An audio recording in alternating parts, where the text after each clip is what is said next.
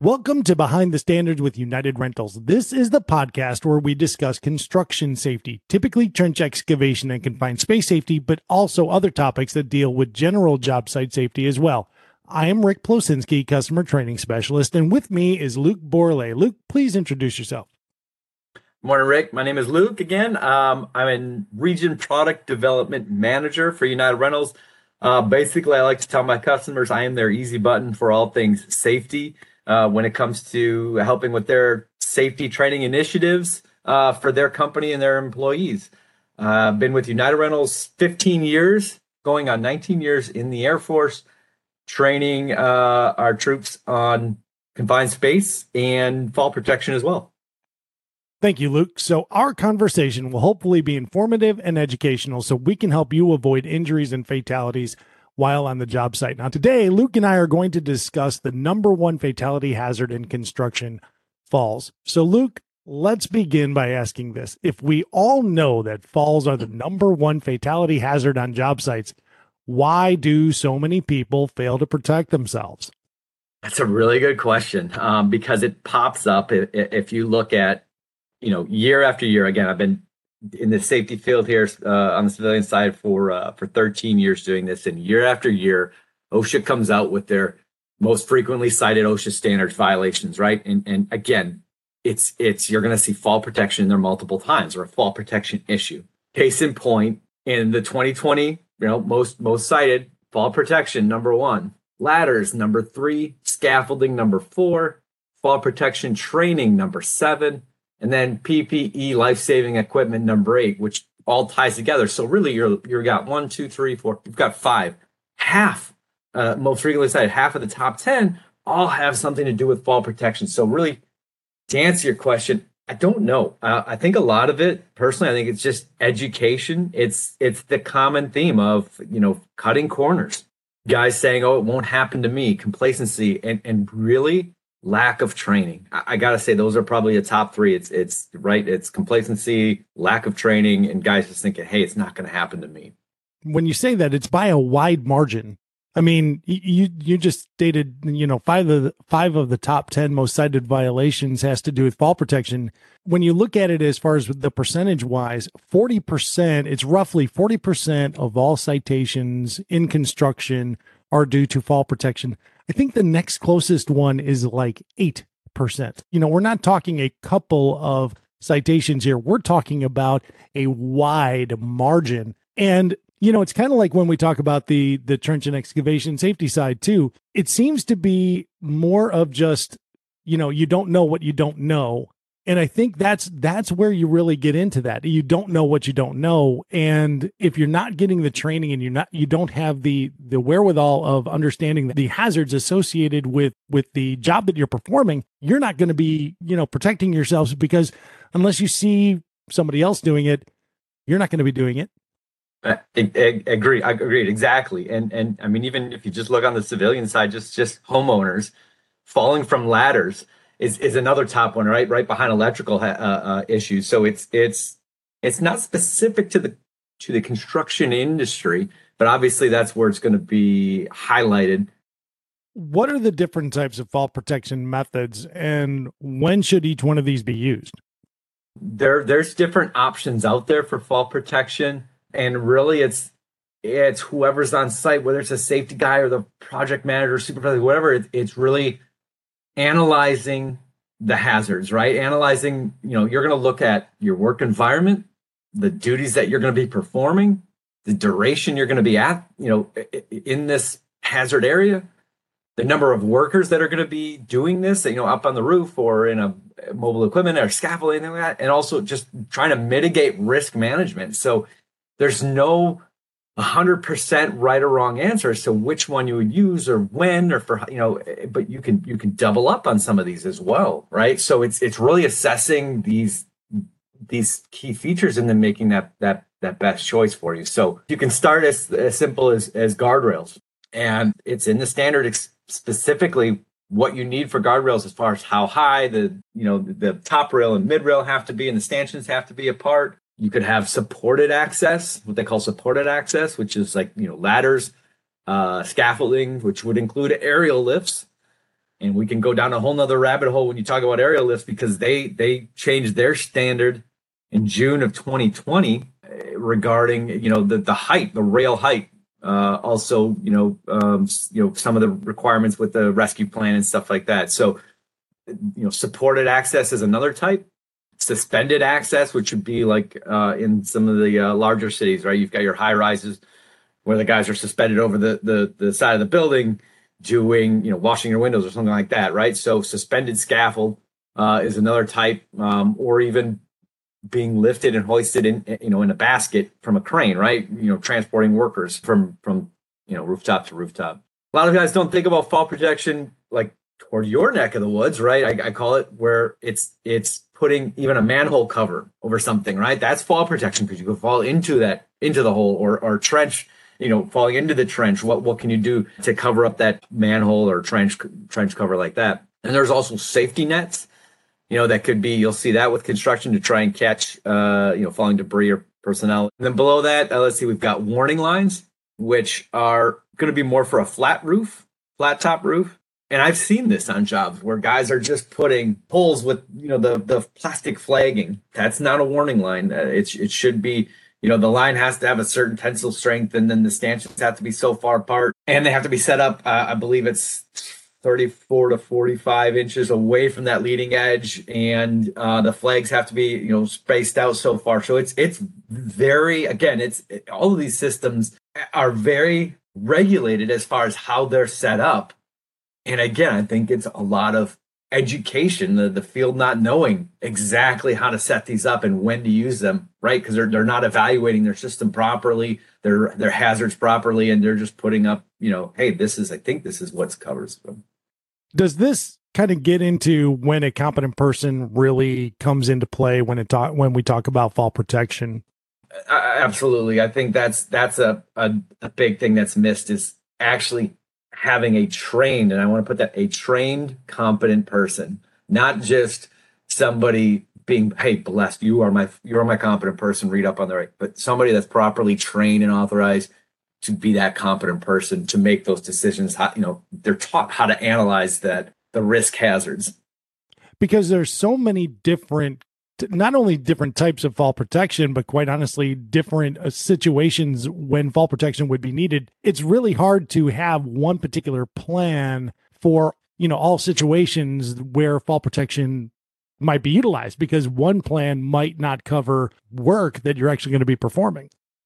Exactly. Exactly. And like I said, you could double up on them. So yes, you could have you could have a safety net on the side of the building and still have your guys tied off with personal fall systems, anchor points on the edge too. It's, there's nothing wrong with that. Uh, you know, which I didn't mention earlier is personal systems, but yeah, a- a- absolutely.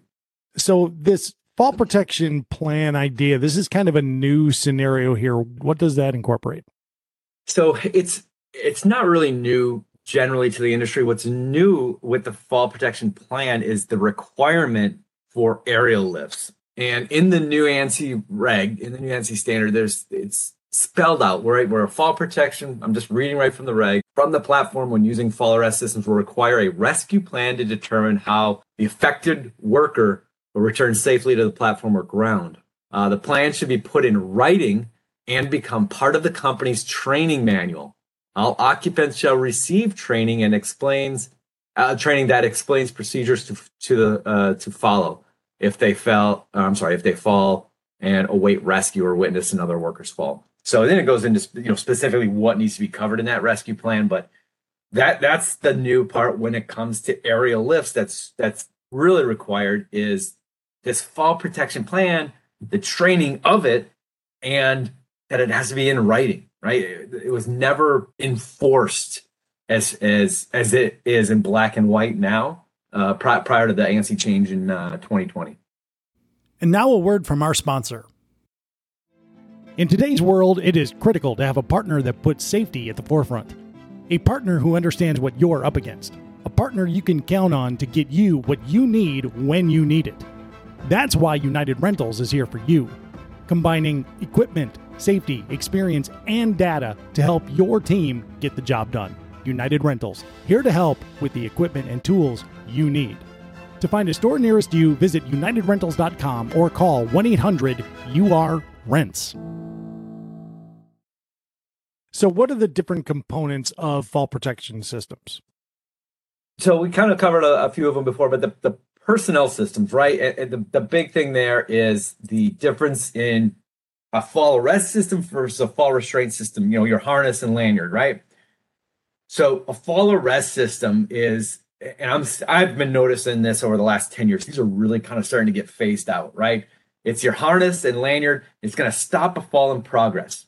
It's got that shock absorber absorbing pack on it to where if you fell off the edge, it's going to that shock absorbing pack is going to extend out and decelerate you, right? So it'll stop you, you'll slow down, and, and event, you know, it, look, it's going to hurt. Don't get me wrong, but it's going to save your life. It's not. It's gonna. It's not going to be that sudden right stop. Um, the other type is a fall restraint system. The fall restraint system is a harness and lanyard that prevents a fall from occurring a lot of guys call these the yo-yos, right? The retractables.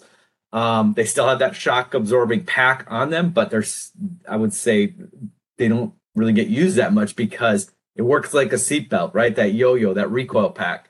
So as soon as your body starts to accelerate in the fall, I mean, it locks up, it cinches, it locks up right away. So you don't actually, like I said, it prevents the fall from recurring. You're going to basically be at that locked out uh, position within second or less, right? And the body harnesses, those are not a one, I guess they do have some one size fits all, but if you get into, if you are actually needing a harness, what we tell people is, is look, the more comfortable it is for people to use, the more likely they are to use it. So you, while you can get some of the cheaper, you know, one size fits all kind of, you know, with the with the old type where you, you know, it's basically sure. a buckle, right? You've got you've got grommets and you've got a buckle on it. There really are some better options out there. Yeah, there are. And, and the big thing, you know, I don't want to say there are one size fits all because if you look at it, and this is again, it's it's education, it's the lack of training I feel that's out there is the harnesses they all have weight ratings and it's important to make sure that you have the correct one and that it's fit properly. Every day i'm on a site i see it. Guys they got it because they don't like it. It's uncomfortable. So it's loose around their legs. Somebody's hanging down to their knees. That chest strap is kind of crooked loose. It's up you know it's not on properly. And it really does need to be on properly. That chest strap needs to be across the middle of your chest uh, the leg strap snug but not binding, right? You know, and and you know the D ring in the back. This is the biggest thing. It should be between your shoulder blades, and and you shouldn't be able to. If you think about that chest strap, you shouldn't be able to fit your whole hand between you know loose. That that'd be too loose, right? You fit that between your your you put your your hand uh, facing outward, right? So palm off to the side. If that your hand goes through there, that's too loose, right? That chest strap, like I said, should be snug. You really need to have that proper fit of that of that fall protection harness. When you think fall protection, you know, we've talked about different systems. We talked about the, the harness you're wearing itself, the anchor point, the equipment. Again, competent person, somebody needs to inspect it. And it should, it says you have to inspect your gear before each use. So if you've got an anchor point that, first of all, if it's ever been involved in a fall, it's done. It's scrapped, right? Yeah, you got to get rid of it. But second is if if if it's I mean, think about your harness if it's weathered. Um, if there's been chemicals, paint could be something spilt on your harness. Yeah, that's actually eating away and deteriorating the the the integrity of the harness. So things like that, you need it needs to be checked at a minimum before each use because if it's found, I mean, even some of those the anchor points and stuff like that, like you said, the tests that are run on those. But if the anchor point, if a weld is cracked or if you know a piece something is rusted or bent, its integrity is now compromised. It is not. It does not have that same protective qualities. I'll call it as it as it should as it came from the manufacturer. And when Luke says to take it out of service, we're talking about destroy it. I mean, cut it up into pieces, small pieces, because you know that there's some dumpster divers out there that are going to be jumping into that and go, oh man, this thing looks great. We can use it again if they use it again and it fails to keep them safe and they fall, well, you you might actually be held liable if I'm not mistaken, right, Luke? Absolutely. Oh, absolutely, absolutely. You know what I I suggest is anything that's taken out of service, give it to your safety guy and let him use in his train his or her training classes, right? So that way that hey, here's some safety equipment that we've already taken. Tell me what's wrong with it, right? Because that is that now you're educating them on how to inspect this compromised equipment already, right? And what what to look for. So uh, that that's what I would do with it, absolutely. But yeah, you're you're right. It it can't just be thrown in the back of a pickup truck because it's going to get somebody's going to pull it out or reuse it. It needs to be out of service completely. And when you're talking about the care of your harnesses, don't bring them into the shop and throw them on the ground, right? Don't don't throw them in the on the concrete floor of the shop. That's not where to you store them. They've got to be stored in a cool, dry place where it's not going to be exposed to chemicals and other types of things. Because again, this is the, a piece of equipment that is designed to save your life in the event of a fall. I mean, think about it that way. Would you drive a car with bad brakes? Would you drive a car with no brakes? Would you drive a car that has a, you know, busted axle? I mean, all of the I mean, think about all of those things and really at the end of the day, this is keeping you safe. What's something people should know, but they just don't seem to understand? So one key takeaway I would say obviously is, is, educate, man. Educate. If you're a safety professional out there, ask, you know, look at some of the stuff we talked about in this podcast. Ask your workers, ask the boots on the ground some of the questions like, hey, do you know about this? Do you know you're supposed to inspect your your harness, right? So ask them these questions. Uh, all right, educate the workforce. I think that's key. But another thing, if you are involved in a fall, right? We've talked about rescue plan, but if you are involved in a fall and you're just hanging there, are you are you 100% safe? Is that it? Okay, great. I'll get rescued, no problem. No, there's still another hazard. And it's called suspension trauma. And this is when I talk about this in training classes or talk to other customers, people are, oh, I didn't know that, right? Suspension trauma is the weight of your body in the harness, right? As you're hanging there. It can, and I'm saying not saying well, but it can. It has happened that it can cut the circulation off of the weight back up of, of your blood back up to your heart. So you could it, it, it's happened where a guy's working alone. At the end of the day, he falls off the aerial lift, let's say, or falls off the edge. He's hanging there. The next morning, his guys come in, the buddies come in for work, and there he is hanging there, and he's deceased because because of lack of blood going up. So suspension trauma is is real. There there's that's why that again to tie it all up. That rescue plan is so important to have. You know, how are you going to get somebody down if, if they're involved in a fall? You need to prepare for your job, prepare for the hazards, prepare for emergencies.